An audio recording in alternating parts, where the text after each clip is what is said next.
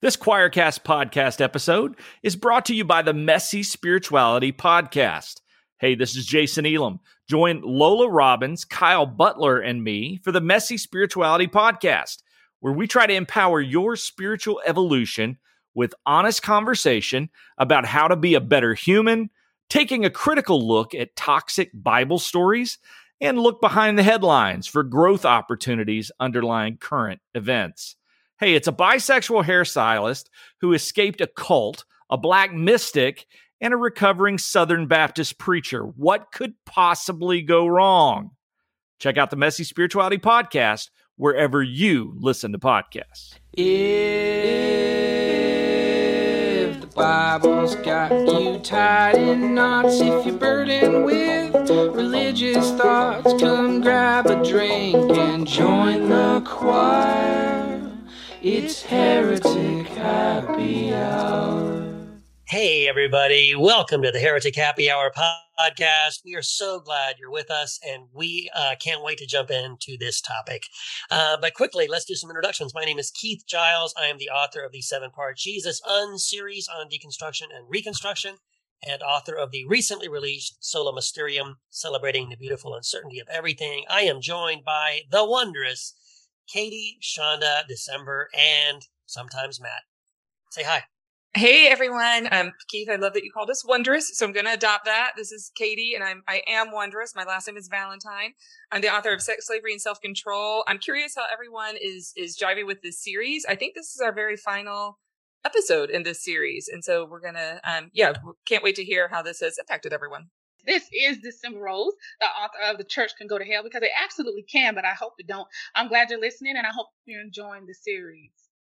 I am Shonda Cha. I'm the author of Liberating Love, which is a devotional for the rest of us in case you need some love notes for God, from God. Um, and I'm really grateful this is the last episode in this series. Although, like Katie, I hope that it has been meaningful to folks, and I'm looking forward to hearing what people think about it. Matt, I think you're always wondrous, no matter what Keith says. Uh, I like the names sometimes Matt. Wondrous Katie and sometimes, and sometimes Matt. Matt. I'm fine with being sometimes Matt. I am, of course, Matthew J. Distefano. I'm always here, though you sometimes hear from me. And I am the author of Heretic from the Blood of Abel and a bunch of other books. And well, shit, we're doing Zoom right now, so my stone thoughts that I have Oh, are not No. with us. You're going to have to I- just do it live. Do it live, damn Do it. it live. So my stone thoughts had I. I'm not stoned right now, so these are unstoned stone thoughts. and what did I record just not too long ago? Were you were you too stoned that you don't remember? I might have been so stoned that I don't remember. No, I, I like actually seven in the morning, though? No, I didn't no, mean to judge. I, don't- take it back. how dare you? I wake and bake every. No No. I, I. Hey, Wake, wake and Pro- bake. production note: we don't do everything live. but no, my stone thoughts for this for this time were I was thinking about our consciousness. And so all of our animals have consciousness, humans have consciousness, but we don't necessarily think of them as the same types of consciousness or maybe we do or they manifest differently.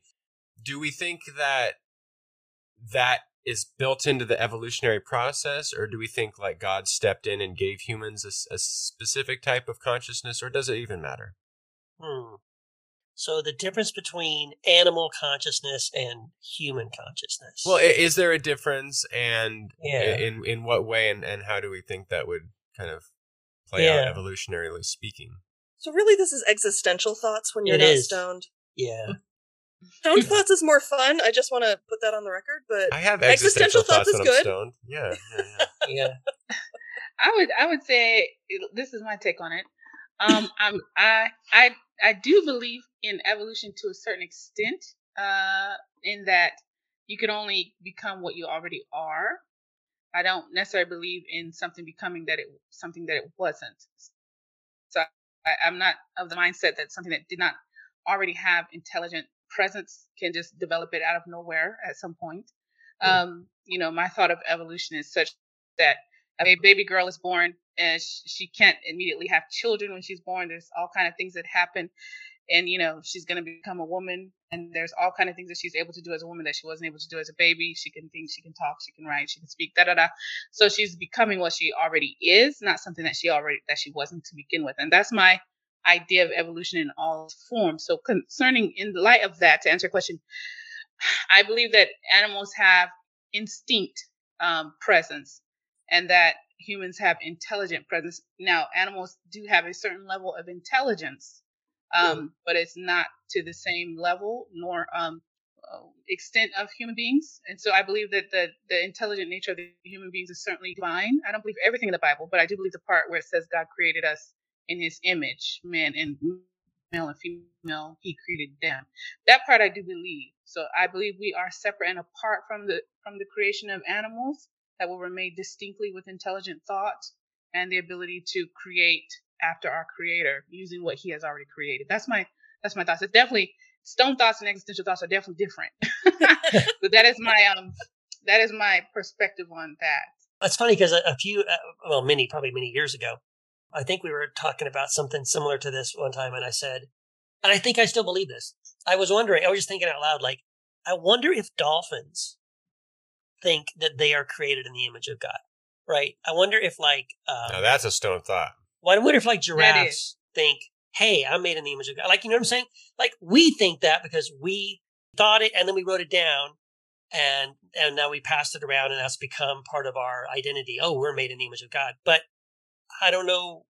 Is it like we think it's unique to us because, well, we haven't shared those thoughts with any other species and stuff. So I don't know. I I think it's a wonderful question. I do think there are levels of consciousness.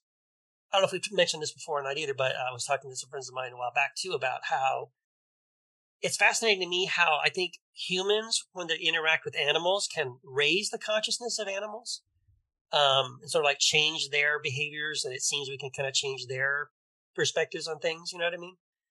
So I don't know. That's uh it's a fascinating concept. I, I think we assume yes that there is a different levels of consciousness between animals and humans, but I don't know if that difference in consciousness levels necessitates that we're the only ones made in the image of God. So I don't know. That's not an answer, really. It's just more, more adding more muddying the waters a Existential little bit. thoughts. Yeah, 'cause Um, the I- thoughts were really clear at the beginning, and you really have muddied them. Thanks. Thank- You're welcome. When you said it, when you talked about the dog, I thought about you know, here's the difference between if we want to look at dog versus men. Here's the difference in my mind.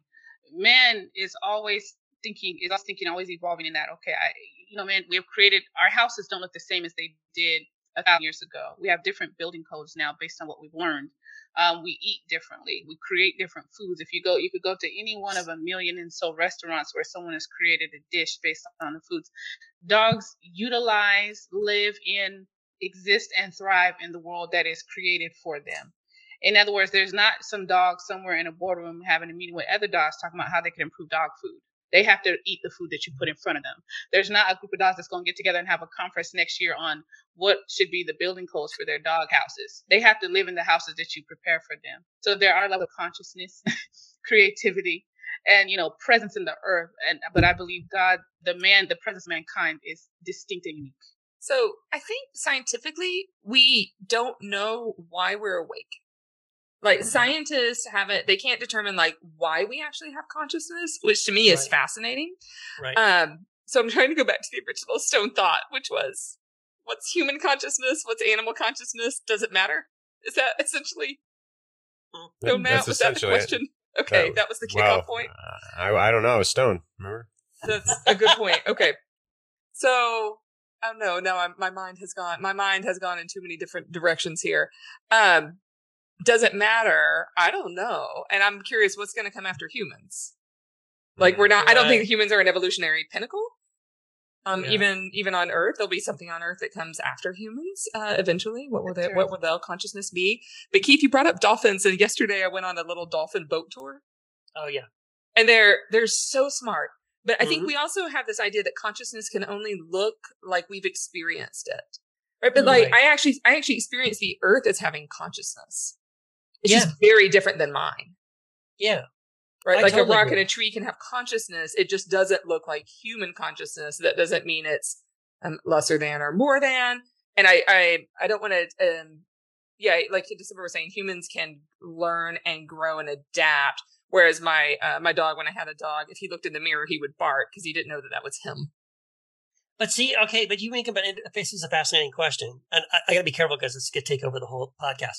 But but I mean, so is it a mistake to equate consciousness with intelligence? Like like I think humans tend to equate consciousness with levels of intelligence. Like, oh, we can reason and we can think and we can be self-aware and we can ask these sort of existential questions, like we're doing right now. And uh, we we assume, you know, dogs and dolphins and orangutans can't. But it's like again, if I'm a dolphin, I would grade consciousness on how well you can swim and eat catch fish, or or, or do a do a backflip in the air and over the, you know what I mean. So I, I don't know. Like consciousness can be consciousness separate from, like you're saying about the Earth, right? I, I agree. I think the Earth is conscious, but the Earth doesn't have to be able to do calculus equations, um, you know, or write poetry. Uh, so I think I think it's just there are different expressions of consciousness, and we're one of them and we can and our expression of consciousness has certain you know things that surround it but maybe are not necessarily uh, a sign of higher or better or whatever levels of consciousness. Well, i want to hear dolphin poetry. I do too. I would love to hear a dolphin poem. So I don't know if any of you have read um, any Douglas Adams, but in oh, the 42, mm-hmm, 42, yep, yep. So in the fourth book of his five book trilogy, um, he talks about how at the end of the world, they discover that humans are actually only the third most evolved mm-hmm. species. Mm-hmm. Um, and the second, the the first are the rats who have been playing a giant science experiment on all of us. Um, and the second most evolved species were dolphins. Uh-huh. And people had always and, and he says people always thought they were more evolved than dolphins because people had invented television and science and um and war and you know all of these things. Whereas all dolphins did was play around in the water and eat fish. And dolphins thought clearly they were the more evolved species for the exact same reason. So i'm yeah. going with dolphins are actually more evolved than us because they're not destroying the planet. They're not you know um, pining away over stupid, inconsequential things. They're playing in the water and eating fish, which, frankly, I think yep. is a higher and more evolved consciousness than we have. Damn I right. stand there. I agree with you. and this is a random, um, unnecessary, and useless fact, but I read somewhere that dolphins are like the only mammals that have sex for pleasure. It's true. Only dolphins and humans. Yeah. Uh, I was going to say, I, I, I, would add humans to that. I would add humans. yeah. Uh, okay. After humans. Not the, They're the only other. Although I think that ties to our theme for later today. So yeah, maybe so, it does. Coming coming soon to everyone. Dolphin poetry. Uh huh. yeah, that's right. Dolphin poetry, and the ones on my boat tour yesterday came up right next to the boat, and they loved me. They were coming. They came and played. they did, and they they showed off.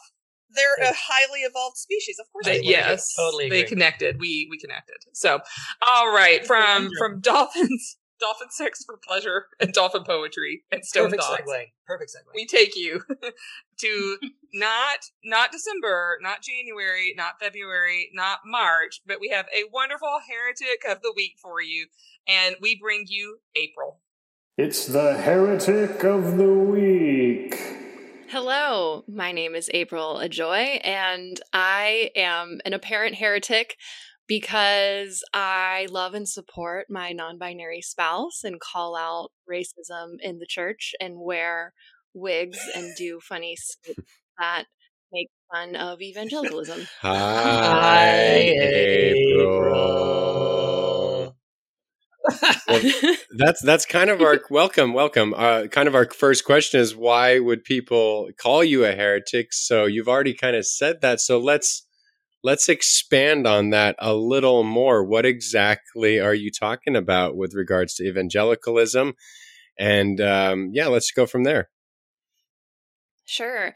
I talk a lot about Christian nationalism and the dangers of it. I think it's the biggest threat to our country. Mm-hmm. Um, the American country, um, and harmful purity culture, misogyny, and I do it in a I do little skit videos where I wear wigs and sometimes I wear I'm in drag and I'm a Theo bro and I make fun of them relentlessly and it's fun.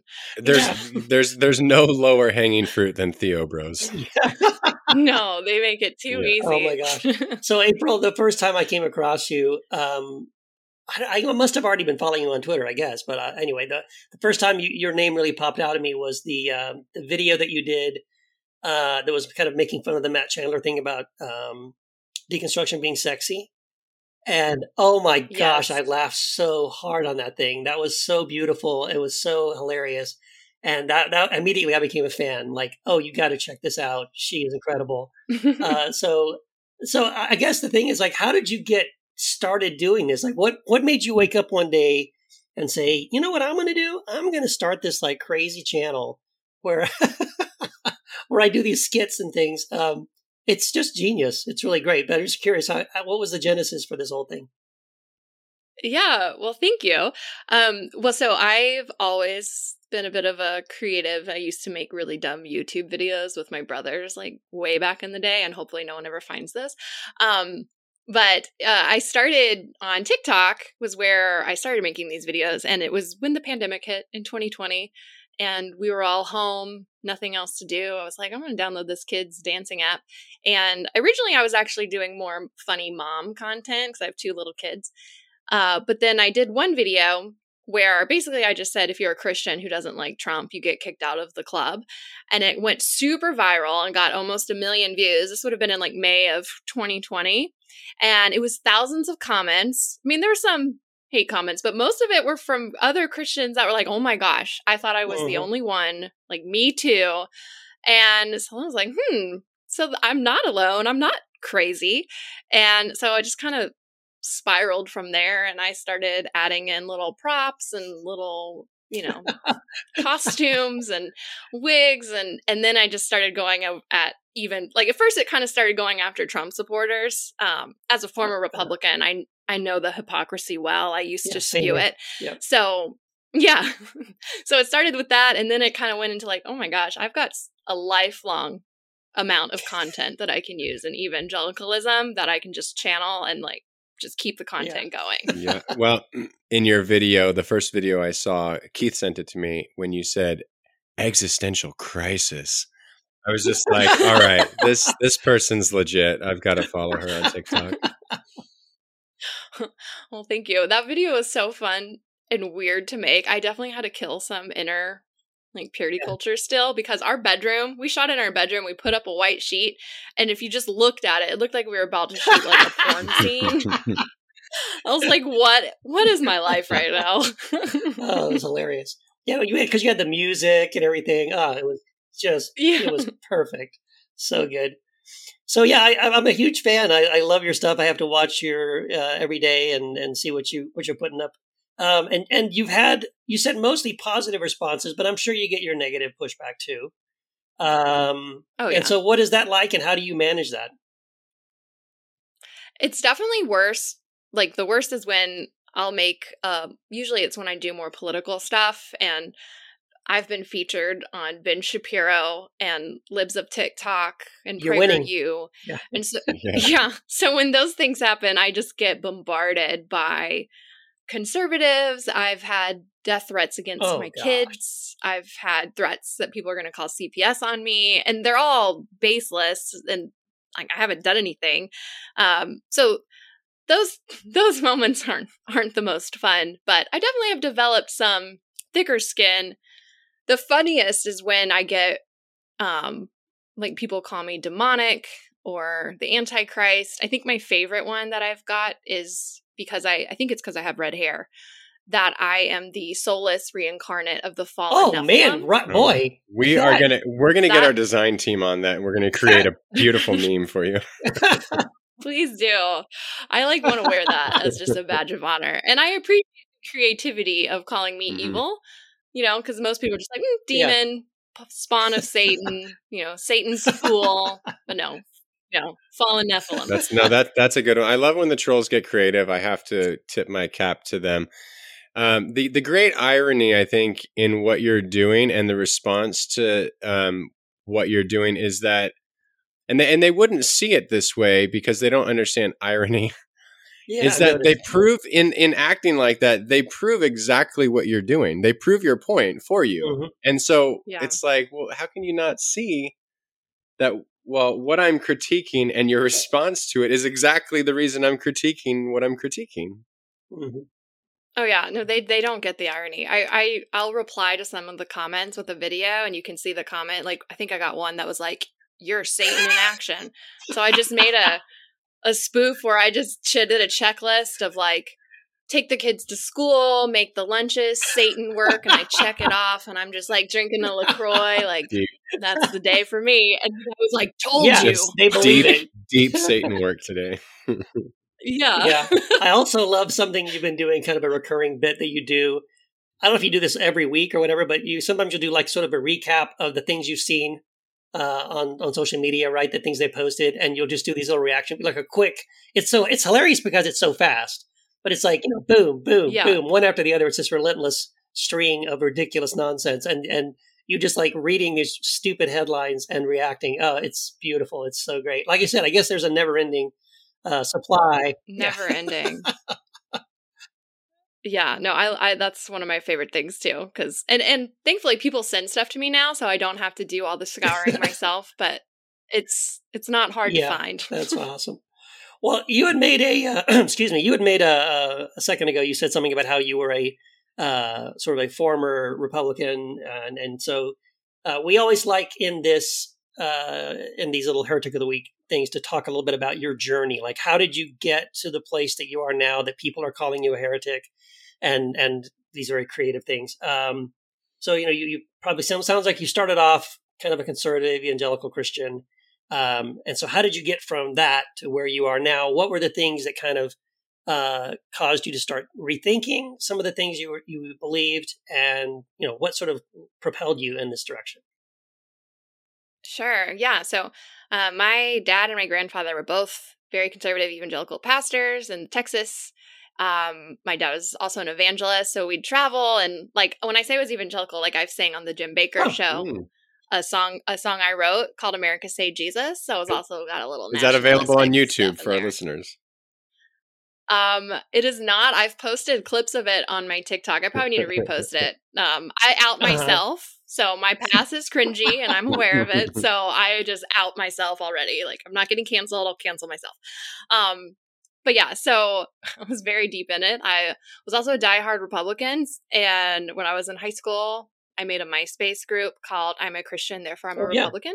Genuinely believe that.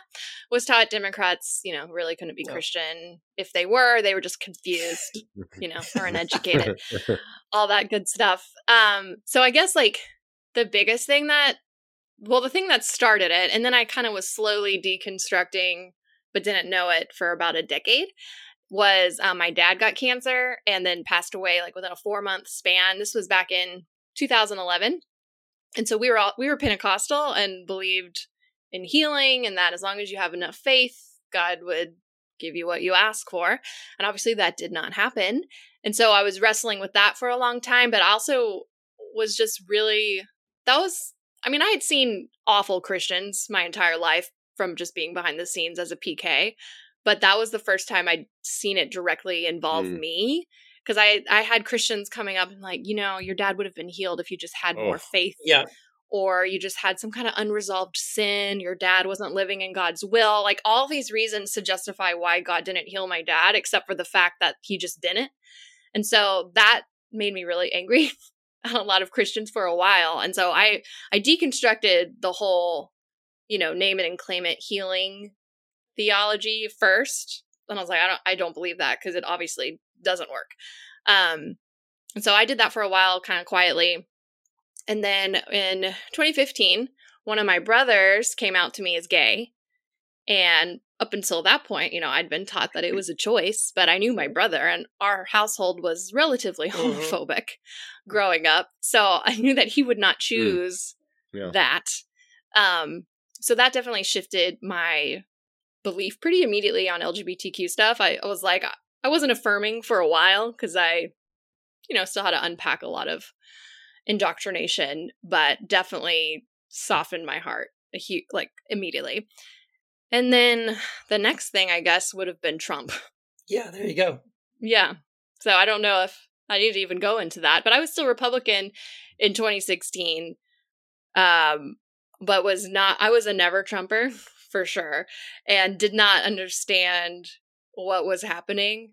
Like I because you had all these evangelical leaders that I thought really wanted to love their neighbor because they taught me to do that and I thought I was doing that and then I saw them get behind Trump who was like the opposite of anything Christ would stand for.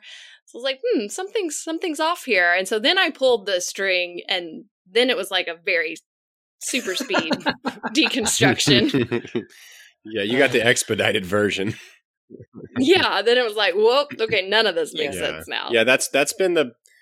I mean, I, I was I was not a Repub. I I stopped being a Republican around the time I turned eighteen. Like I was. This was God twenty one years ago. Um, because of, of Bush, I was told to vote for Bush, so I did, and then you Mm. know these kind of i mean the warmongering and you know that kind of stuff but in the midst of that like there was still the be kind there was still the family values there was still the, all those things that were instilled in me and then so i i mean i don't know if you have an answer as to why evangelicals and conservatives have gravitated to someone like trump it sounded like that was a big disconnect for you and kind of accelerated your deconstruction and i'm still grappling with like i i really do want to understand what the pull is because it does run counter to everything i was raised in for 25 years sounds like the same for you Yeah, I, and if I'm being honest, I still don't get it. I don't I don't know that if I'll if I'll ever understand. The only reconciliation I have is that it was never about love. And it was about, you know, power and white supremacy and it was just kind of packaged in the love of Jesus. And I and I think that like I think there's a lot of really good well-meaning people still in church and still in those even in, in evangelical circles, but they just know talking points and they know I, I, I feel like they're kind of biblically illiterate in a way because there's a lot of cognitive dissonance you have to live with every single day to take the Bible literally, which a lot of them do.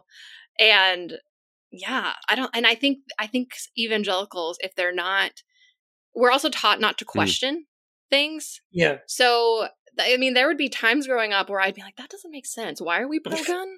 Why are we pro death Right, penalty? right. This doesn't seem, you know, very love thy neighbor of us.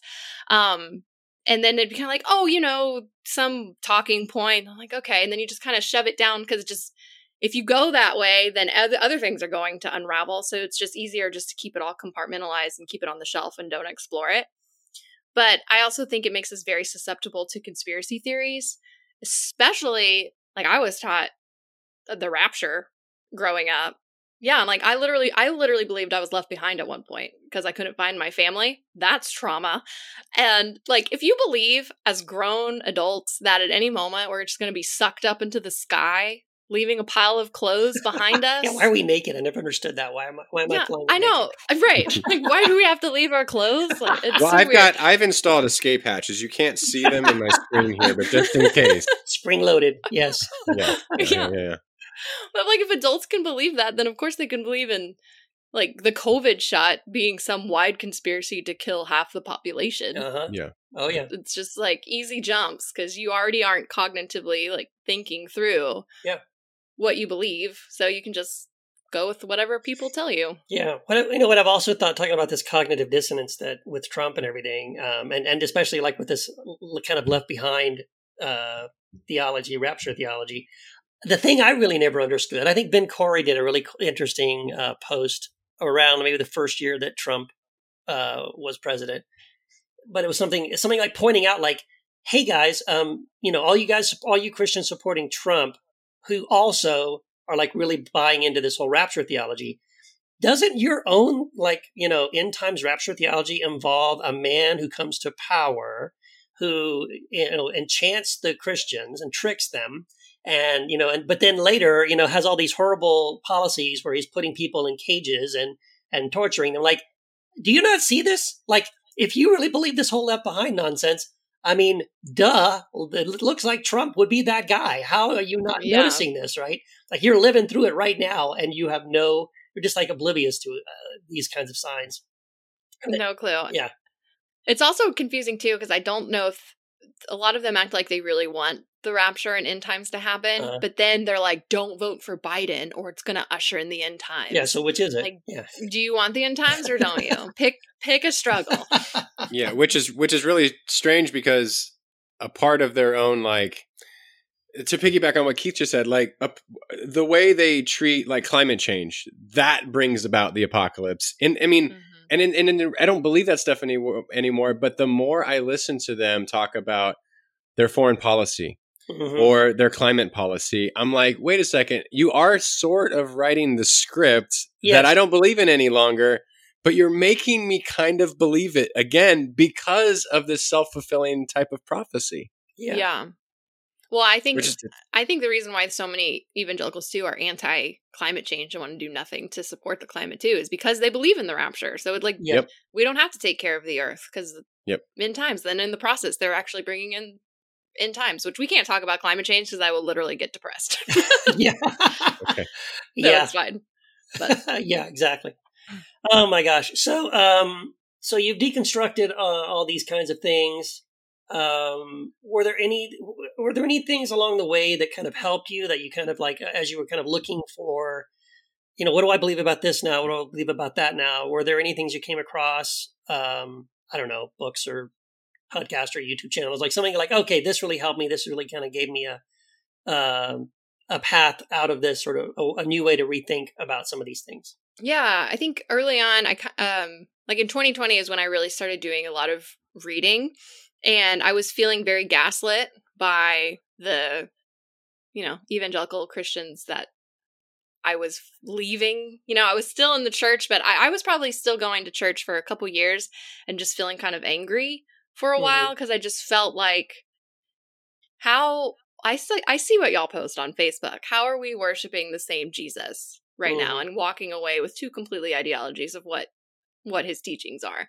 Yeah. Um so I found myself slowly, you know, distancing myself from them. What was the question? I lost my track of that. Oh, they just sort of like as, as you were going through your deconstruction Oh, yeah. process.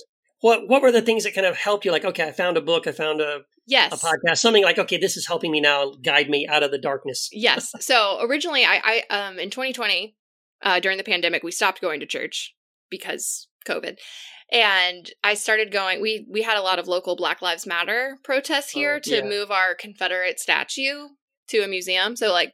And it was all of ours were very peaceful, except for the counter protesters that came and Mhm. screamed like racist stuff to me.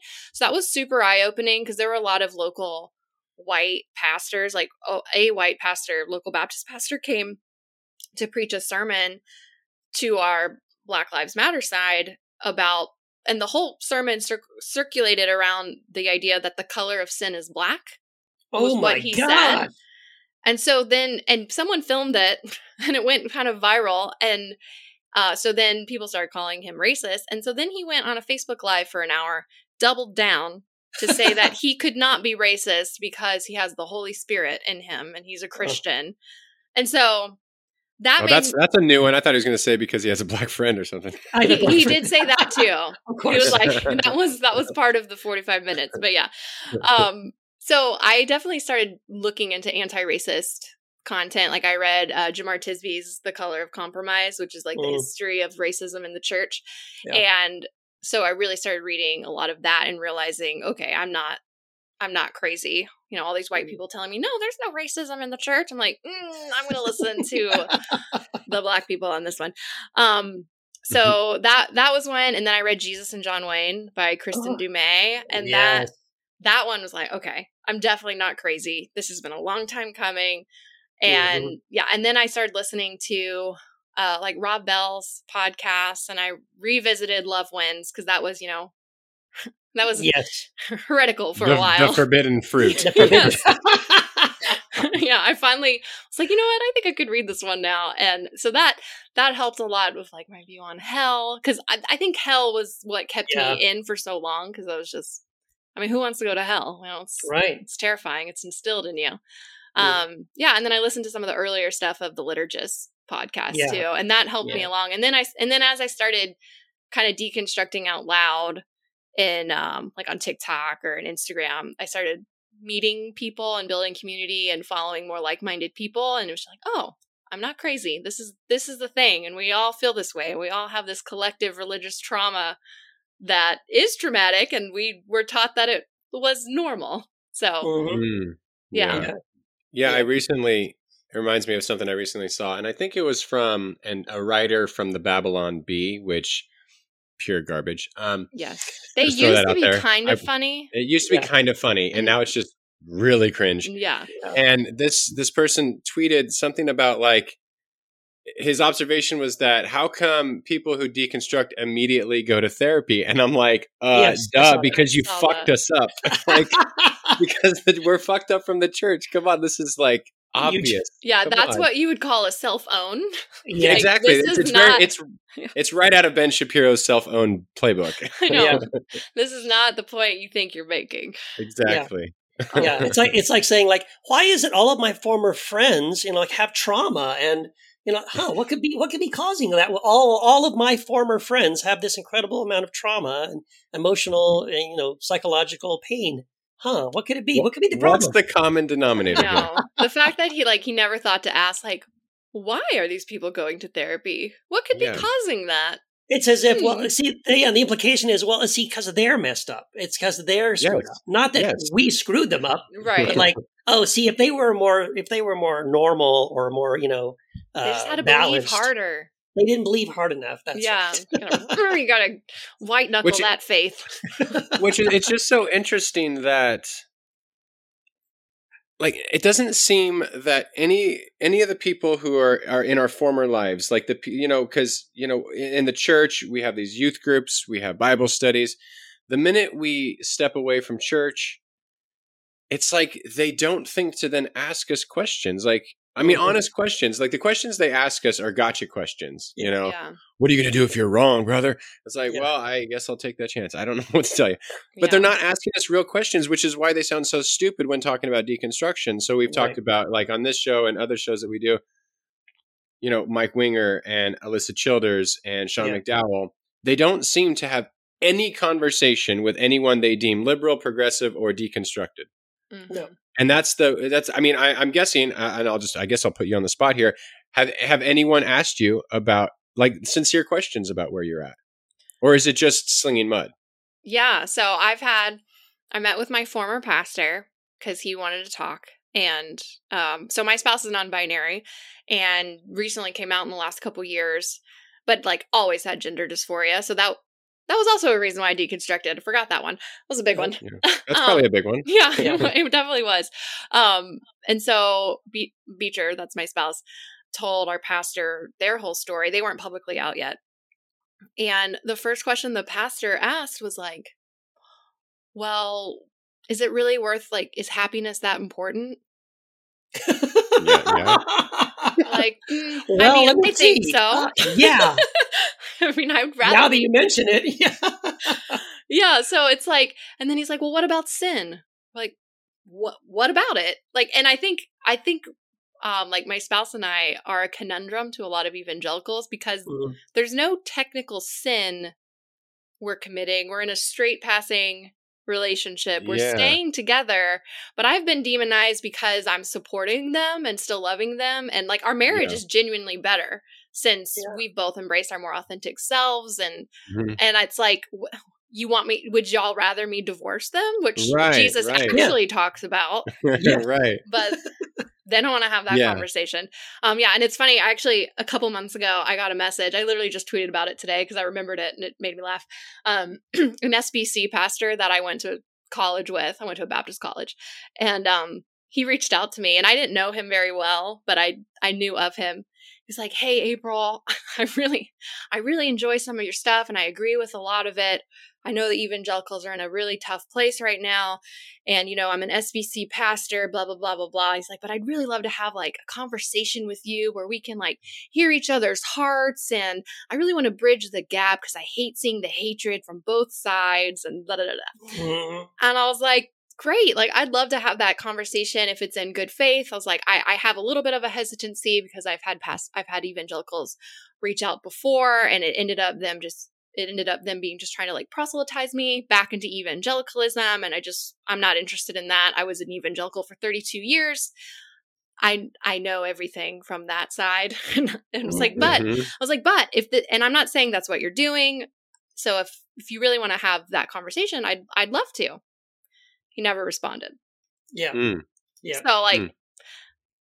so yes, I guess people have reached out, but then I've like learned to clarify cuz those conversations are exhausting. Like I Yes. I know what Yeah. they're I know Mhm. what they're going to say. I used to say it to people That's right. Yes. myself. you know, so I'm just like skip to the point. Like if you're trying to convert me back into evangelicalism, no thank you.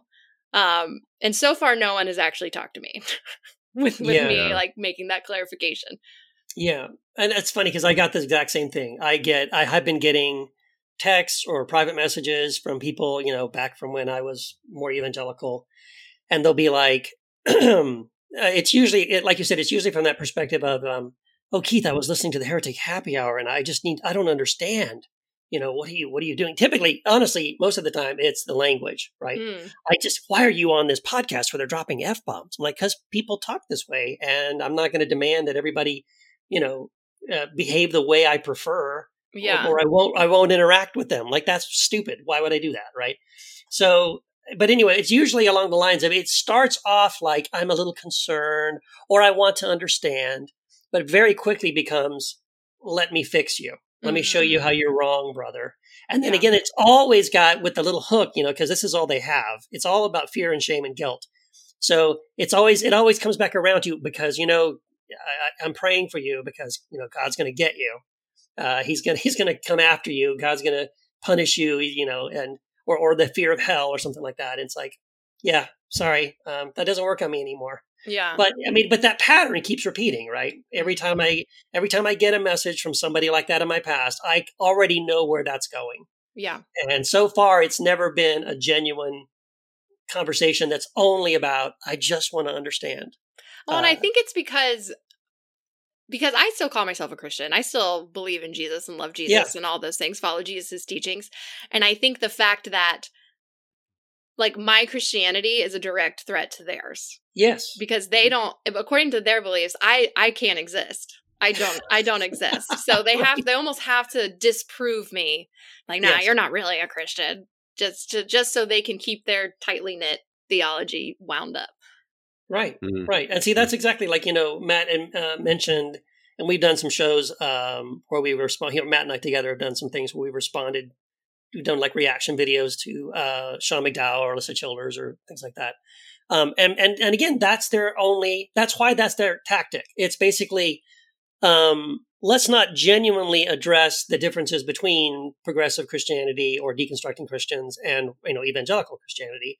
It's let's just show you how that's not real Christianity. Progressive Yeah. Christians aren't real Christians, right? Um, and what, what Matt and I love is when they keep appealing to historic Christianity, which to them goes back to the 1500s, Mhm. not not to like the first century, you know, first, second, Right. third century. It's more like historic Christianity is oh John Calvin, right? Way back, way back at the beginning of Christianity. Oh, Calvin. Um, yeah. But all they can do is like, yeah, demonize and create this very strong us and them thing. And again, it's why are they doing this? Because they're terrified. They see deconstruction is happening. They see, if if they're pastors of churches, they see people leaving and they don't take the time to find out why. Their tactic seems to be just to try to stop it by demonizing the process, right? Mhm. And you can always tell that they don't know understand deconstruction because they'll, they'll use this kind of language like, you know, when they do their little videos or whatever, their podcast, they'll say, now before you deconstruct, here's some things to consider. And I'm like, oh, I had a choice. I didn't realize, you know, Yeah. what should I do today? Should I, how should I deconstruct? You know, I'm going to plan my deconstruction. No. Yeah, like literally just no one chooses to deconstruct. Like and you can't help what you believe. Things either Right. make sense Nope. or they don't make sense. Yes. Well, and, exactly. and April, you alluded to it earlier. You you said something to the effect of you had realized you were, you know, you you- you were deconstructing without realizing that's what you were doing, yes. Mm-hmm. and that seems to be the pattern for so many of us. As we look back and we, when did you start deconstructing? Well, I realized around this time, but really it was like three, four, or five years before that, Or- Yeah. or, you know, whatever the answer may be. And so it's almost something. Ironically, it almost is Calvinistic. It's in in, in that it We happens to you. to. We, yes, we were elected to walk away. So I don't know what you're so mad about. April, this has been fantastic. It really resonates with me going back to um, your spouse's uh, non binary, in that that's not a category of sin that they talk about. So they kind of have to invent it.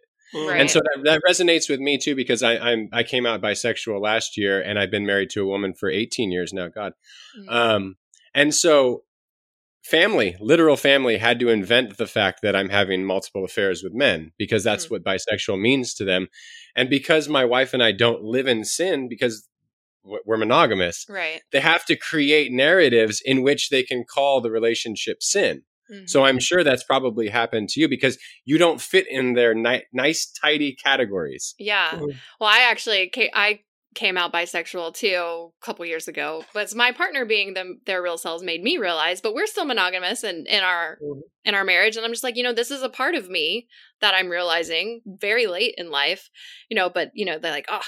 You just want to deconstruct so you can live that sinful lifestyle. I'm like, Yeah, literally, yeah. I'm at home every night putting my kids to bed at 7:30, and I go make a plate of nachos and then watch some fantasy show. It's so it's so boring. Like our sinful life. Like I'm up at 5 a.m. I work out. I work. I have multiple jobs. I take my daughter to school. We take her to dance. It's like this is the most boring sinful So lifestyle boring. I've ever. I thought it would be way more. I thought it was a highway to hell, not some sort of like slow walk. To, I mean, you know what I mean? Like, come on, this is supposed to be exciting. It's supposed to be metal. Come on. Yeah, Yeah. yeah, it, yeah, it's so. But they have to do that because it doesn't make sense. They because then they Mhm. have to admit like, oh, God must have made people with Yeah. other desires. That Right. They can't think about that. Nope, they just have No. to dig their Mm-mm. hand in the sa- head in the sand. Yeah. That's exactly right. Mhm. So- oh my gosh. Not not that you need uh, our listeners to follow you on TikTok and Instagram, but if if you want them to to follow you, where can you fo- they follow you? And do you have any work that you're working on, projects that you've got coming that you want to tell our listeners about? Um, sure. I have. So if you want to follow me, I I'm on TikTok and Instagram at April A Joy. Uh, my middle name is a joy My parents named me that, so it's A P R I L A J O Y. April Joy. Um, on Twitter, I tweet sassy things. Sometimes it's April Joy R though, because someone else has April Joy. I'm not salty about it at all. Um, Doesn't sound like it. no, Yeah. I'm not. Um, I also I co-host a podcast too called Evangelicalish with a couple Mhm. other former evangelical pastors. Mhm. Um, so yeah, that's that's me. there you go. Awesome. Perfect. Yeah.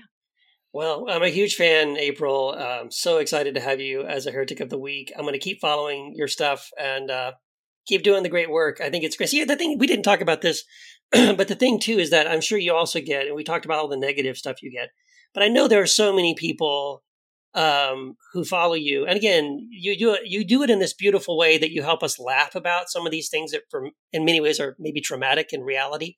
But by helping people laugh about some of these things and by calling attention to some of these things, um, you are helping so many people, you know, along the way and process what otherwise would be a very painful and traumatic process of going through their deconstruction. So, um, yeah, I really appreciate that. I appreciate what you're doing and the way you're doing it is really, really beautiful. Well, thank you so much. I mean, we went through some ridiculous stuff.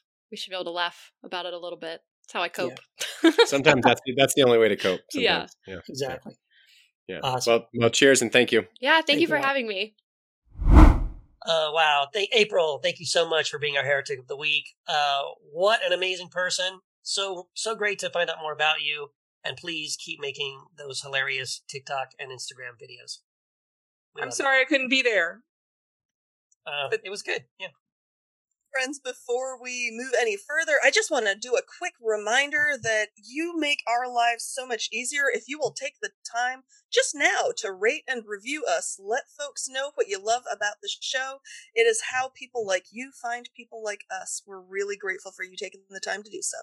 All right, y'all. So we are in the final episode, at least of part one of our scandals. Um, this is this is part four, and unlike every other scandal that we've talked about, this is not a sex scandal. Believe it or not, there are other kind of scandals in in Christianity and in evangelical Christianity. So if you ever have been an evangelical, if you've ever been associated with evangelicalism, if you've ever gone to an evangelical church, you may be triggered. Seriously, we do want you to take care of yourself. Uh, just there's no one eight hundred number as far as I know uh, for those recovering from We should start one. evangelicalism. We should start one. I think we one. used We to can- have yeah. one? We used to have it- one. you know what? It used to be our hotline, but that got taken away. that got taken away from everyone. We now That's have Stone right. Thoughts. So we used we used to have a one eight hundred number for you. Oh, Uh, at any rate, do take care of yourself. We think if you have been, if you are triggered by sex scandals, we think you're going to be able to listen to this one uh, with greater ease. We are. Do take care of yourself. Um, if, if you if you need to opt out, opt out. But we hope that you'll opt in and weigh in with us as we are talking about Mark Driscoll and Mars Hill. Oh yeah, yeah. Everybody's favorite, Mark Driscoll. So I don't know where we begin. I mean, I, I think Can most. we begin with like what a dick? Okay, sure. Yeah. Okay. Uh-huh. Yeah, I mean, Mark Driscoll is the guy, in case maybe some of you forgot uh, or tried to bury your memories. Um, isn't he the guy who said, I can't worship a, a, a- a God or a Jesus I could beat up? As it, sort of forgetting that, yeah, we kind of did beat him up. Like, uh, anyway. Yeah. Uh, and he also used to make fun of worship leaders um, who who looked effeminate and all that kind of stuff. Yeah, he, he's um he was not a nice guy for a long, long time, and um, quite often was you know got in trouble for saying things and posting things that he had to retract or double down on, depending on uh, the day. And um, I don't know. I think a lot of people probably only really found out the depth of the the depths of uh, the the degradation. Right, there wasn't there a recent podcast series that kind of went pretty deep into Mhm. uh, Mark Driscoll and Mars Hill, uh, which was his It's called the rise and fall of Mars Hill. Yeah, yeah. Mhm. So we are just going to do a light overview of the um, awful, horrible, disgusting things um, that happened under his reign of terror, and um, and hopefully be able to learn some lessons as we as we go and through and look at some of this stuff. So, okay, Mark, who wants to kick us off? Oh, I was hoping you would. Oh, I thought I did. Uh, You did. You're absolutely right. I'm I'm curious. Was, were any of us into him in the day? Um, I would always hear Mars Hill, Mars Hill, Yeah. and I just like kind of let it slide on by. So I really didn't know much about him until I did research for this particular Mhm. episode. Yeah, I had friends who were at the time when he was still like preaching. I had people would send me clips of some of his sermons and be like, "Oh, Keith, listen to this. This is so good. Every everyone needs to listen to this, right?" And when you would listen to, I would try to listen to like the couldn't make it through the first ten minutes because it would be this uh, tirade where he was basically screaming at people and yelling at people, um, telling them that God hates them, uh, and all that kind of stuff. Like, oh no, no, not my speed. Yeah. So uh, would it help if I gave like just a really quick timeline and overview of what the scandals are? There's Yeah. more than one. Cool. Yes, All right. please, so, um, and I'm not going to pretend that I did this research. Matt did this research. Thank you. Matt. Woohoo. So uh, Mark Driscoll founded the Mars Hill Church in 1995, 1996. There was also a network, the Acts 29 network, which I kind of vaguely have heard of, uh, founded in 1998, which was a new church uh, start, like a church plant um, network, all very conservative, evangelical, all very kind of complementarianism, all the stuff. It's all the stuff that you can imagine with evangelicalism, but like on steroids. Yeah, with no like right like this guy didn't even want anyone to wear pastel shirts or right, like everything. I think shonda told me that uh, Yep. before we started. Um so um so he's he's uh, he resigned actually from the acts 19 network in 2012 and then after that there's just all these um, allegations that began against him in 2013 dave kraft filed charges at him for being domineering verbally violent, arrogant, and quick tempered, and that there were it was a toxic work environment at Mark uh, at Mars Hill. Um, Jeanette Mefferd accused him of plagiarism in 2014. I guess in his book A Call to Resurgence. Um, he was removed from Mars Hill in 2014, which was quite a while back. I mean, that's eight years ago now. Yeah. And then uh, he re- he resigned. I think he took a six week break, and then he ended up resigning. So some of the controversies are um, some of the statements about women, which which we shall get into, have been horrific, Oh, horrific, oh, horrific. yes. He equates feminism with hell, um, and he he doesn't even have nice things to say about like Adam. Uh, as well, the plagiarism scandal, um, the New York Times bestseller scandal, which I don't know much about. Oh, I can uh, tell you about well. that. Okay, awesome. Let's start that. there because that sounds So, interesting. just briefly, so what I know about the scandal was I don't even know what book it was, but he had some book that had come out, and there was like a campaign, which I think he was personally behind, where he was basically telling people on staff and members of his church to basically go out and buy multiple copies of the book so that it would hit the New York Times bestseller list. So that was basically it was like a it was like a fake thing. Which, by the way, I think he learned it from Scientology because they do that too, where they they, they Mhm. tell other people to go buy like Dianetics to kind of keep it in the New York Times Like bestseller a list. thousand copies of it or something. or, or as many as you can afford. Like I Okay. don't know, like set aside every month some money. Oh my gosh! Like like spend a couple hundred dollars. Yeah, spend a couple hundred dollars uh, and go in and buy as many as you can, Wow. and then you know give them away, give them away for free, and and then spread them out. You know, and so that way it spreads the book, but it also artificially boosts his uh, Inflates, his sales. okay. Yeah, Yeah, that's kind of skeezy. yeah. So I'm sorry, my producer is saying uh, that he hired a firm to do this also. So I, I had heard that he had told people in his church to do it, but uh, They are not mutually exclusive there. Yeah. Yeah. And I think Yeah. it's worth noting. I mean, I think we all know this, but mega church, like this was a huge, huge ministry, right? Like, Oh yeah. And, And satellite a- churches and yeah, with satellite churches, and it was a huge ministry um, in Seattle, Washington, right? yeah. That and so part of the part of it um, that strikes me is he had a meeting. There was a meeting that a number of clergy called with him.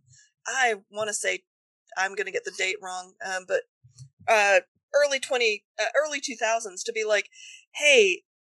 This isn't helping the rest of us uh, in terms of like it's representing a very specific version of Christianity in a predominantly unchurched community in a very specific way. Can we figure out how to work together? And you can guess what his answer to that was.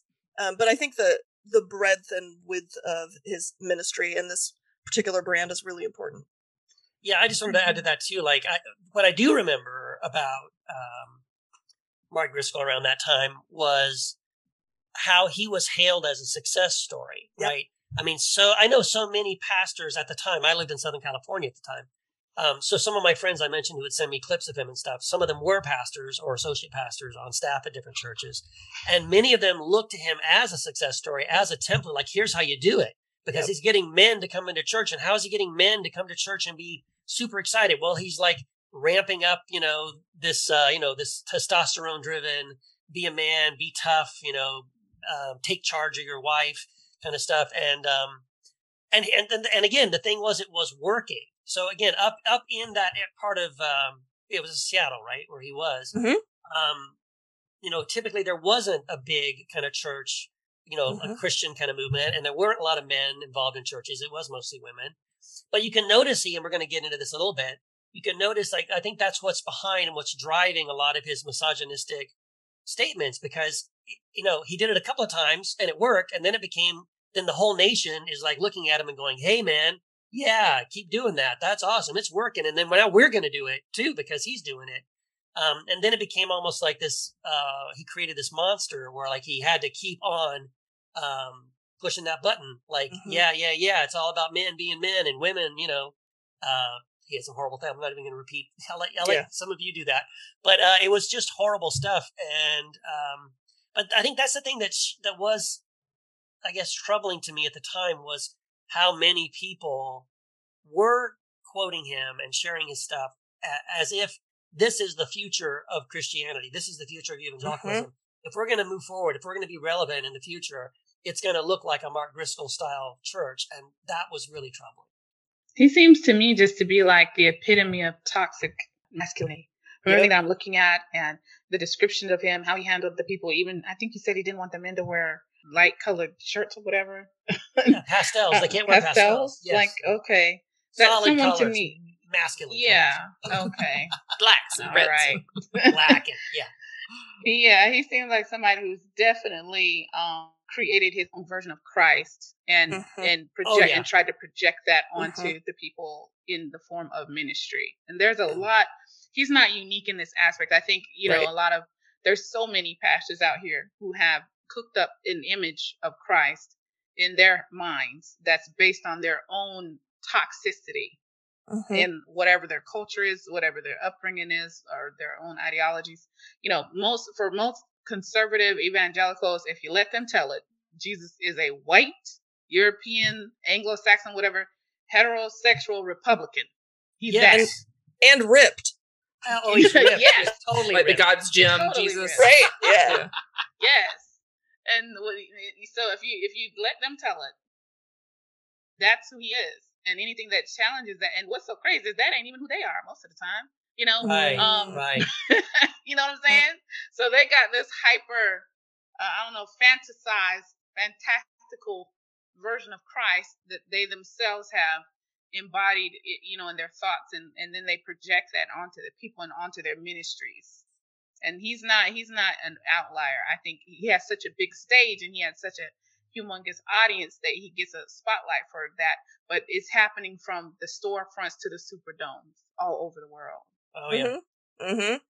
No, that's exactly right. It, it occurs to me. I definitely want to talk about his his comments on women because there we can we can take these down and have a lot of fun with them. But also, it's occurring to me that maybe one of the problems is like the way we define success for churches. Yeah. Right. And so like we're and I, I hear this from people a lot. Well, they, they have a big church, so obviously they're doing something right. Like, well, they may be doing something like right to get numbers in the door. That doesn't mean that what they're doing is of Christ or is um like actually part of the Jesus movement. And so this this idea that numbers and feelings, like this kind of ethos equals success is a is a serious problem where like actually I think we should be looking at smaller churches that are um not, you know, not getting tons of attention as as a better model. But that are actually having an impact in healing Right. people's lives and making a difference in the world, yeah. And let's talk for a second about some of the stuff that he said, because I find myself haunted, interestingly enough, by what he said, because in some ways he didn't care about women at all. Women were kind of, you know, there as yeah, a prop. A prop's the For the perfect word. convenience of men. Mhm. Yeah, yeah. And so really who he was focused on and to the to the extent that a lot of women complained he wouldn't talk to them and even other staff would actually explicitly say I only talk to the head of the household. So the woman could be standing there and not get addressed Oh while the husband God. got talked to. Um so like that in and of itself is is important. And what he would say about men that weren't achieving his version of masculinity was I hate even saying it out loud, but he would describe them as pussified. He would Yes. describe them as homos. And there's two elements to this, which is, you know, beating up somebody verbally who isn't aligning with your construct of what a man is, but also the assumption there is being in relationship in powerful relationship with women uh, or relationship with powerful women is a bad thing and frankly that our you know reproductive organs are problematic uh, is harmful and the notion that being gay is a bad thing which he certainly believed and made very very Oh. clear over and over and over again Yes. um, and the fact that that's where he went when he was critiquing men was they were babies they were uh, controlled by women or they were gay yeah but Um, what are some of the things he said about women i think it's worth mentioning because Yeah. this actually points to uh, a shiro i want to lift up So let's let's let's all take a pause and take a moment to bless Rachel Held Evans. yes Yes, the thank great you. and wonderful Rachel Held Evans, who that's is Beautiful. shiro Mhm. yeah, definitely Yeah. was it was a heretic here before before my time. Um, and yeah, because her blog is still active. Yep and she did a takedown on Mark Driscoll that is definitely worth everyone's time. So if you just Google Rachel Held Evans and Mark Driscoll, you Yep. will find it. And so she, a lot of this um, comes from her. Um, she quotes him in her um, in her blog, but one of them is uh, let, let's let's look at Pussified Nation. Um, because I think this is this is one worth looking at. So, a quote from Mark Driscoll: uh, "We live in a completely pussified nation. Uh, we could get every man real man, as opposed to pussified James Dobson knockoff, crime promise keeper, homoerotic, worship loving, mama's boy, sensitive, emasculated, neuter man, neutered, exact male replica, even jellyfish. I, lo- I love that, by the way. in a phone booth. I like it began with the Adam, the first of the pussified nation, who kept his mouth shut and watched everything fall headlong down the slippery slide of hell slash feminism. There's so, if- many places we could start. So if we start? Adam, but here's what I don't understand: if Adam is the first man and he was pussified, shouldn't all men be pussified? Then it seems like that was that was I God's think his point. I think his point was if Mark Driscoll had been the first man, we would be living in a very different world right now. If only Mark Driscoll could have been the first man. Oh my gosh! Good God. Oh Lord. But I oh, like thank you. Evangellyfish. I think Evangellyfish, that should be a t-shirt. That That, should be a t-shirt. that's the only Yeah. thing, that's the only thing in that whole quote I would take and say, okay, now that I like. I like I Evangellyfish. guess. I like I the like reference that. to the phone booth. It's kind of quaint.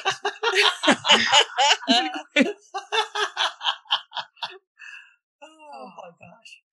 Oh, well. Let- He is well, wild. let's He's start. Let's start with how awesome like pussies are. Thank you. If you're, if you're pussified, Yeah. this is you know like this is an amazing organ of the body that It can is. do take. Yes. It's very it's elastic. It can Yes. accommodate a lot of things. It can close up of- when yeah. there's. Uh, Yeah. I mean, there's like so many great things going on about the female vagina, and uh, Yeah. d- no one no one needs to use this. and uh, where would we be without them, really? I mean, right? I don't we, know. we- where would we be without them? True. uh, somewhere in the great outdoors, not created, not having entered into the earth. The world would just be full of women. Although um, I don't know where we'd be without y'all either. So I'm not sure how it would work. Nobody would be would- here. Dolphins Dolphins. would rule, the dolphins Yeah. rule, that's right. obviously, and the world Yeah. would be a I'm not- better place. right? I don't know Uh, how we got here, but I'm glad to be here. I'm just yes, I am a very big fan of pussies. I'm glad that we are reclaiming them. Thank you very much, Katie. Wow. May- Well, Maybe we could talk about like James Dobson being the like yes. anti-male for Mark Driscoll. I don't, yeah, there's something going on there. Like there must have been some at the time. There must have been some little bit of a uh, beef between him and James Dobson for him to throw that in there. Pussified James Dobson knockoff, crying, promise-keeping, homoerotic, worship-loving mama's boy. Woo! I mean, some of those, some of those things, I'm not even sure they go together. It's like it just keeps keeps adding all, all these different adjectives. It's uh, it's endless. You it's know the what found? Dadaism of evangelicalism. Sorry, Yeah. December. Go ahead. You're fine. You know what I found to be true? This is just my observation of these kind of things over the years, and you probably have observed this too. Many of these these these uh, men who are ultra masculine appearing, presenting, or whatever the case is, that speak so harshly and so often against homosexuality, I, most of them end up in a scandal related to some type of home. It's most to me, it's like repressive, like Yeah. they're so against it because inside they're for it and Yeah, i and i and they're trying to convince themselves more than the people that they're speaking to or their congregations or whoever else that it's so wrong and it's so this and so that because they it's a struggle that they'd have to deal with every day that they wake up and decide not to live in their truth and that's the observation that i have most of the time it seems to never fail that at some point the Mm. ones that are that are so loud on it because it's one thing to have an opinion it's another thing to be violent in your your your language and uh, you know offensive and intentionally um you know meaning and all these things that he is. It's another thing to be that. I can say you know what? I'm just i can't get with you know that whole thing. I respect you. I believe the lord loves you but i just you know i can't align myself with that. That's one thing. But to go on this other side, which is this tirade, which is to demean you, which is to call you out of your name, now to me that that's different. That's different. And to me that's coming from another place. Because when I'm sure of who I am, I don't have to demean who you are. I don't have to offend you.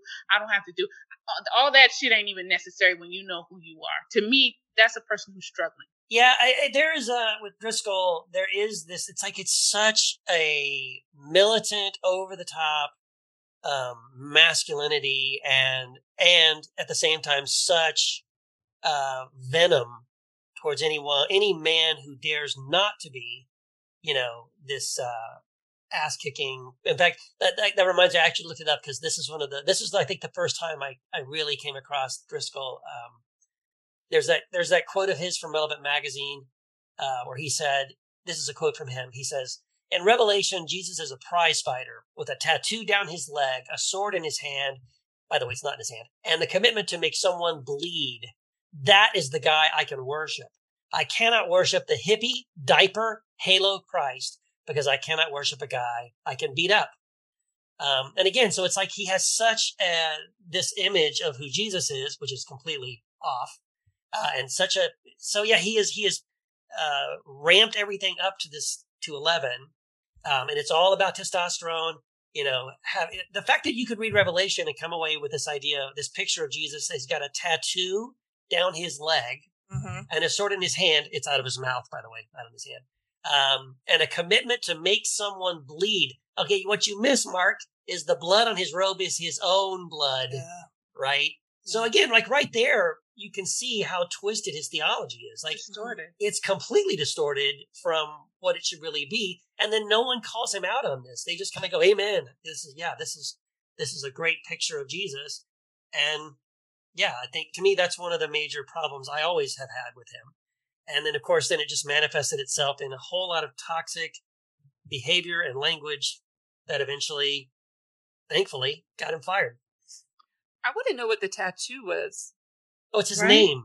Right. Oh, So Jesus' uh, name is the tattoo down his leg? Yeah, he's supposed to have a, a name Like, Jesus Yeah. doesn't know his own name, so he has it. you know, he's got a, it's, he's wearing the jersey, you know, it's like the colors, you know, he's got to represent. I it's kind of Jesus in feel every like language. I kind of feel like he probably thinks it's actually Mark Driscoll's name in the That tattoo. could be. Might be. or like a lightning yeah. bolt or a lion or something. Okay, so let's let's maybe take take down his comments on feminism, which are tied to obviously his comments on women, but like he associates feminism with hell, and this is obviously a really strong um, a, a strong stance uh, that Mark Driscoll is taking taking. But I hear this all the time in softer ways. Yeah. Like, oh, I'm not a feminist. It's just that I don't think women should be trampled on. And so there's a lot of misunderstandings about what feminisms are. And there's not just one definition of feminism, but I see this getting played into and tossed around like, um, like a prize in, in evangelical and kind of conservative Mhm. talk that like feminism is obviously a really bad thing. Back when John McCain, who um, was still alive and running for president, I remember him talking about the feminist agenda. Yeah. Um, on the on the platform. So like Oh, yeah. what, what's up with that? It doesn't have to be about Mark Driscoll specifically, but that might be worth kind of exploring just for a minute. Like what's up with the feminism having such a terrible name? What's the fear there? Because I think there's there's probably a deep fear about women's power. Well, I mean, isn't it similar? It's the same kind of thing with like um, the pushback from white people when you try to talk about white supremacy or pro- white privilege. They don't want to even acknowledge it and address it because to do so would mean one, to admit that it exists, and two, if it is a problem, the only way to fix it would be for white people to give up some of that privilege. And right, isn't it the same thing now? If if if if a man acknowledges um, that women don't have a voice and don't have the same equal kind of you know uh, rights and and all that kind of stuff, then he would have to not only acknowledge it but have to give up some and share that, right? and mean, I, me- really, yeah, and I really love you bringing that up. There was an excellent article, maybe we can include in the show notes from Christian Century, um, about the podcast, uh, "The Rise and Fall of Mars Hill," and it, the article was pointing out that it was a huge mistake for the podcast to ignore race because you can't talk about the complementarianism, the misogyny, the male hierarchy of Mars Hill without paying attention to how it connects to this. I mean, in some ways, you know, we, uh, in the wake of the 2020 um, January 6th insurrection, we started hearing a lot more in the media about replacement theory, right? Like Yeah. the white mm-hmm. supremacists being Yeah. terrified that white people were going to be get, Yeah. get replaced. Mars Hill actually said if women were dissatisfied and longing for something more in their lives, get them pregnant again. Oh my because if they had more babies, it would keep them distracted from wanting things outside the home. And busy. also, there was an urgency. And we don't tend to think of like Mars Hill as a full quiver movement, full quiver movement being this kind of, I think, very extremist uh, Mhm. Christian movement uh, that is Quiverful. trying to quiverful. quiverful. Quiverful. What was I calling it? Full quiver. Oh, that's Same hilarious. thing. Same difference. Ah. Same thing. Quiverful. Thank you, thank you, thank you. Um, yeah, this this movement to kind of repopulate the earth with Christians, right? But like, yeah, I'm not going to get too far into it, like except the to Duggars. say, Hmm? Yeah, Like the Duggars. yeah, yeah, like the Duggars. Yeah. A great example, actually, of the quiverful movement. Thank you. Um, and and what's implicit in it is a certain type of Christian, right? Mhm. white Christians who are functioning out of the assumption of male supremacy um, that are responding to this terror of being replaced. This, I would argue, irrational terror. And frankly, white men being in charge hasn't worked out so well for us that maybe it's time to try something else. But Okay. yeah, I think um, I think that that's a really good point. So I know Katie, you were talking about um, what is it that they're so scared of? I think it's also worth thinking, what would the win be if that ever actually Mhm. happened? And there, there's a little portion in Rachel Held Evans' blog, and thank you, uh, Katie, for putting me onto this. But she said in in response to something, she quoted something that he said, and he said that the churches with women in leadership, he calls them chickified, right? Mm, Warning that if Christian males do not man up soon, whatever that means, the Episcopalians may vote a fluffy baby bunny rabbit as their next bishop to lead God's men. That would be awesome. I'm just gonna say gosh. again, No. what This is a Bishop Dick. Bishop Bunny. Yeah, Here's Bishop Bunny. absolutely, absolutely. Uh, and you know, I'm, I'm gonna have to. I think I'm gonna have to beat uh Shonda or Katie to this, but fuck Driscoll. you know I'm saying? And the horse he rode in on. That motherfucker could go somewhere and jump off a cliff and go on and sit with Jesus until the rest of us show up. But my whole thing about him, you know, the more I'm reading about him, the more I'm learning about him, the less I I hope that I never knew his name. This guy is a fucking idiot. I mean, my whole my whole I mean, I, I hate to go, but he really is. What in the hell? My whole thing about it, I'm thinking about the thing that's so bad about this is he is not an anomaly. He's not. Right. There's a No. lot of Right. there's a lot of men in leadership. There's a lot of uh, males, period, in the faith community that think exactly like this fool. And they, they he's like, if y'all been in, in, in black social media, there's this guy called Kevin Samuels. And he was very misogynistic. He was talking about the role of the woman and da da da da da was going on. It's the, the the problem with him is some of the stuff he was saying was good, but he used it's like he used one truth to float 99 lies you know what i'm Mhm. saying and so Mhm. and i'm thinking about that in relation to this dude Yep. how you take they take christ a lot of these men and and he's a good example of this and they use christ as a mascot not he's not their Hmm. master Yes. because if he was their master this bullshit would never come across their lips this shit that he it would never come across their lips it wouldn't even come across the mind, which means it came across their heart. It's a heart problem.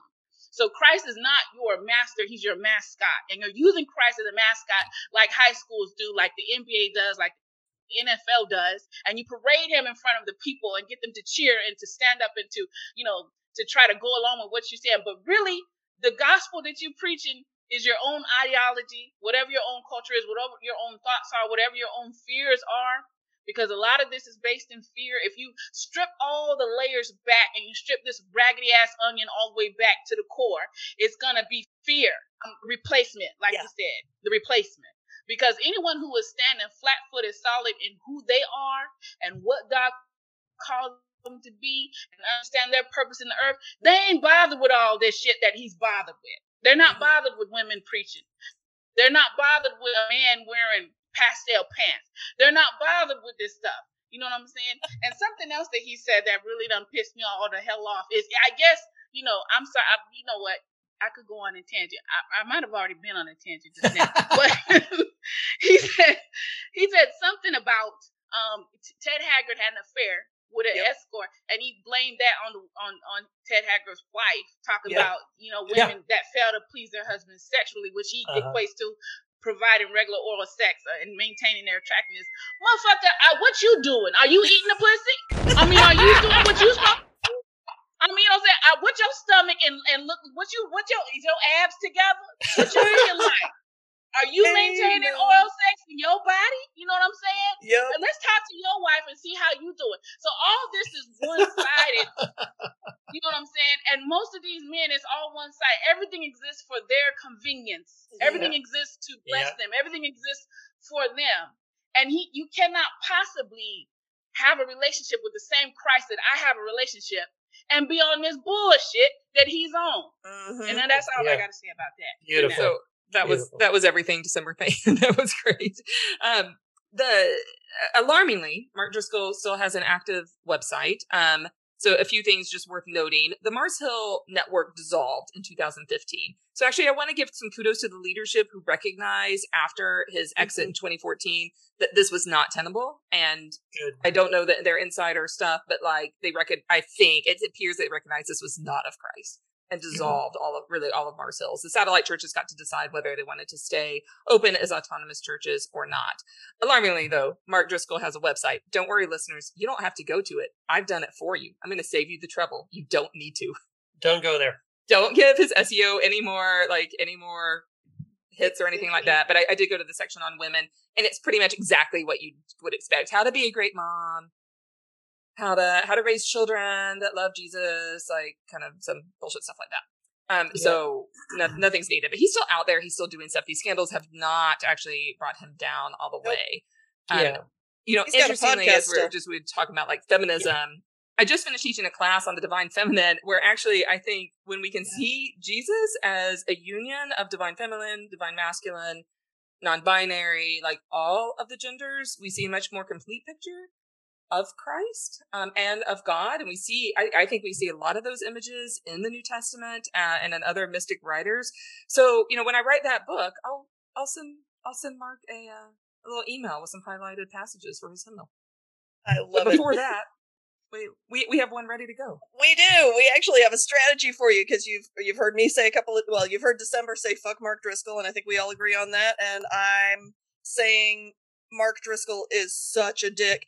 And fortunately, our buddy Matt here has written a book called Don't Be a Dick. We feel like it would be a very helpful resource for Mark Driscoll. So his church's address is pull out a pencil and paper 8620 East McDonald Drive, Scottsdale, Arizona 85250. Send him a copy of uh, Don't Be a Dick, and let's see if Matt's wisdom can shift this motherfucker. Yeah, because we you know we only we only want what's best for Mark. We really would love.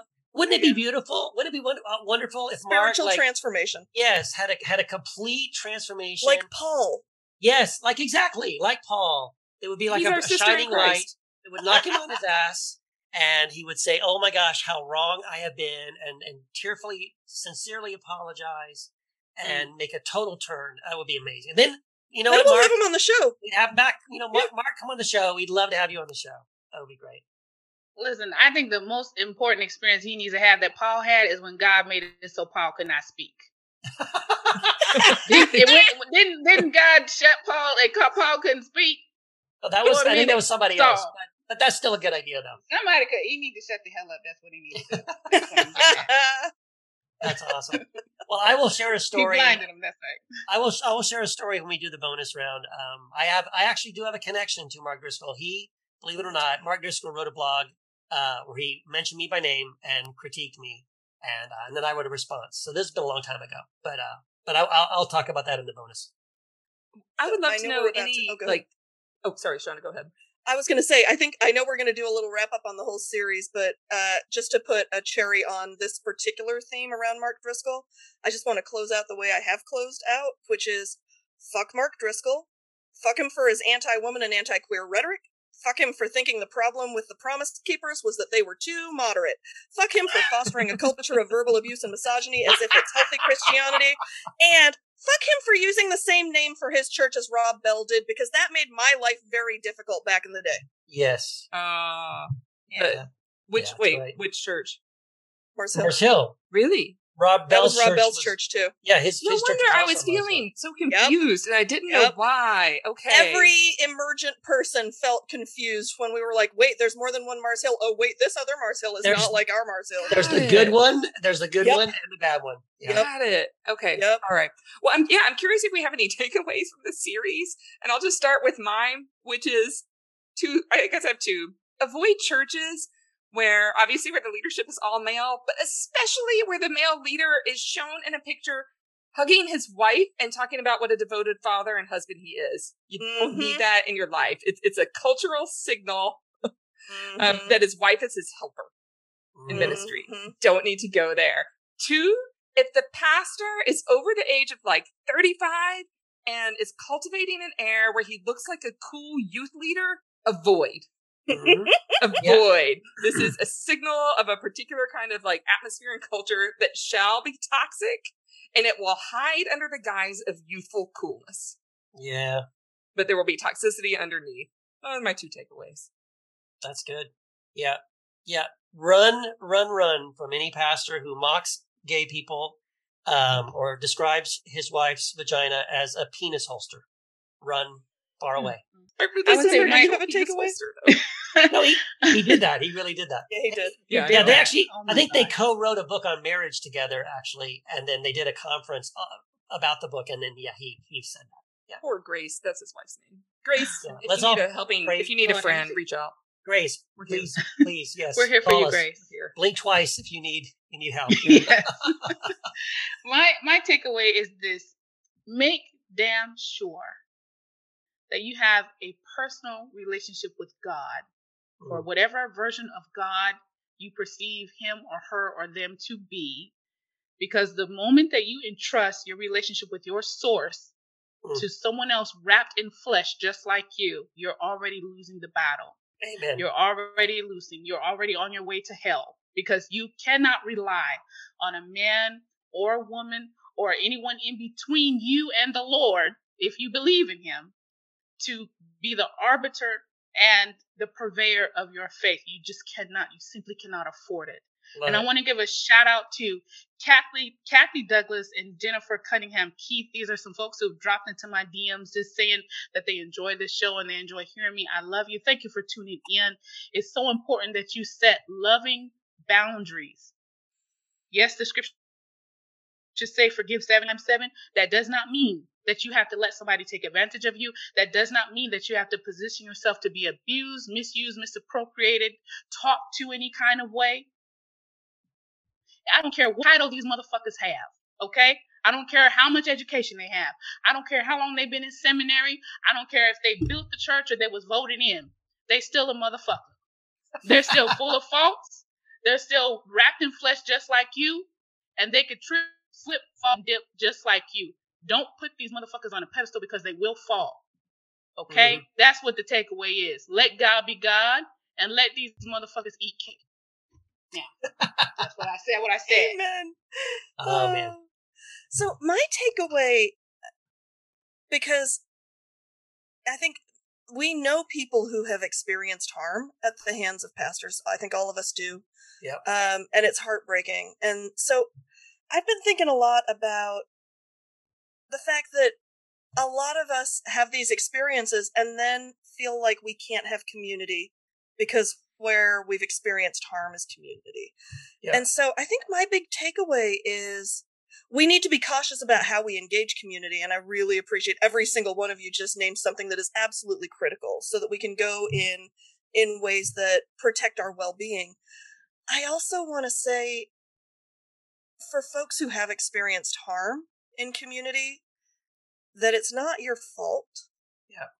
And I think the longing for community is actually part of how God made us. God made us for each other. We usually talk about that in terms of dating, relationships, marriage, whatever.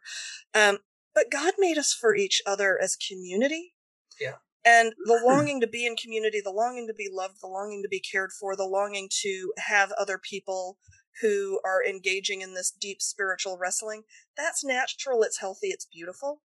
Which is why um, my other big takeaway is fuck all of these people who are destroying community for their own well-being.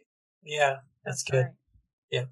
I love that. Ultimately, church is community, and Yeah. that's why people go. And if you can find a church that's loving, that's empowering, that's inspiring, that's encouraging, where you higher than when you came, by all means, Mhm. continue to go. But the minute that you start seeing these toxicity Yep. and these type of behaviors and these, um, you know, these markers and these signals, exit stage left. You don't owe anybody anything to stay there. Go, Yeah. get out. Yeah, that's right. Mhm. Well, this is uh, this has been a wonderful series, um, and at least hopefully helpful and educational for for you, our listeners. Um, I think we uh, do. We know what our next series is going to be. Have we? Do we have a name for it, or do we have just like a general? Do we want to tease it a little bit? What kind of things are we going to talk about in the next series? Well, what if we talked about our next series? Okay. That was a little pun. So Oh, we're doing what- Yeah, I a what if, it. Oh, what if? I I, see. what if series. Oh, oh I, Yeah. Oh, I see what you did there. Sorry, too obscure. I'm, No, I'm I'm like, with you. I thought we were going to talk about it. Yeah. Okay. December, I think this was your idea. Was it? It probably was. I don't know, but I'm happy to be aboard. Right. the Well- what if? The What If series is coming up next. Yeah. Yeah. So like so for instance, what if aliens are real? Or what if what if Islam is really the right religion? And we've we've Mhm. all missed the boat uh, on this podcast. So we'll be Mm. exploring some questions like that. Yeah. And things like that. Yep. Perfect. I'm excited about it. I am too. I'm excited to not talk about church trauma a little bit longer. Yeah. Yeah. Doing a little light. Ah, something something fun. I hope. Yeah. Woosah. what if dolphins are the number one species and we're actually being controlled by them, like That's from right. the sea? I I wouldn't like uh, Ratatouille, And when- in the water. Jump up and do backflips. It's like they're doing, they're running uh, like reconnaissance missions. Yes, they're like, checking us out. That's right. Yeah. Hey, this could be a whole episode. Don't give it all away now. Yeah, yeah, yeah. Okay. Save it, save it for the series. Yeah. Listen, everybody, if you're enjoying this show, if you're enjoying what we're talking about, continue to do so. And why don't you, while you do that, go over to heretichappyhour.com But we got a bookstore, we got t-shirts, we got quizzes, we got all kind of stuff. Hop on over there and see what we got. Check us out. Uh, come on over to Heresy After Hours as well. That's our free Facebook group. It's open to everyone. We have over 2,000 heretics. We talk, we laugh, we cry, we take down church scandals. We do it all. Uh, so join our free Facebook group, Heresy After Hours. And a huge shout out and a massive thank you and a mwah to all of you beautiful people that support us on Patreon. Thank you. Thank you. Thank you. Um, if you don't support us yet, what are you doing? Head over to Heretic Happy. Oh, sorry, no, don't, don't head over there. Head over to patreon.com slash Heretic Happy Hour and uh, sign up to support your favorite podcast. You will unlock so many amazing, cool things we have there for you, including access to our exclusive uh, Heretic Happy Hour Facebook group. Uh, so go check that out. Also, we're even more hilarious on the Patreon group than we are in this show, so uh, it's worth it. Now, I know that you may have forgotten to click and rate and review us when I mentioned it earlier in the show. Now is your chance. We're at the end of the episode, and we would be thrilled if you'd take a moment to rate and review us so that we can connect with other folks who need a little irreverent love and a little uh, escape from the toxicity of the worst forms of Christianity. There you go. Play us out. Okay. church scandals. Banjo time. Thanks, Barrett. I have absolutely reached my motherfucking quota for like the whole month, and now I can't. good.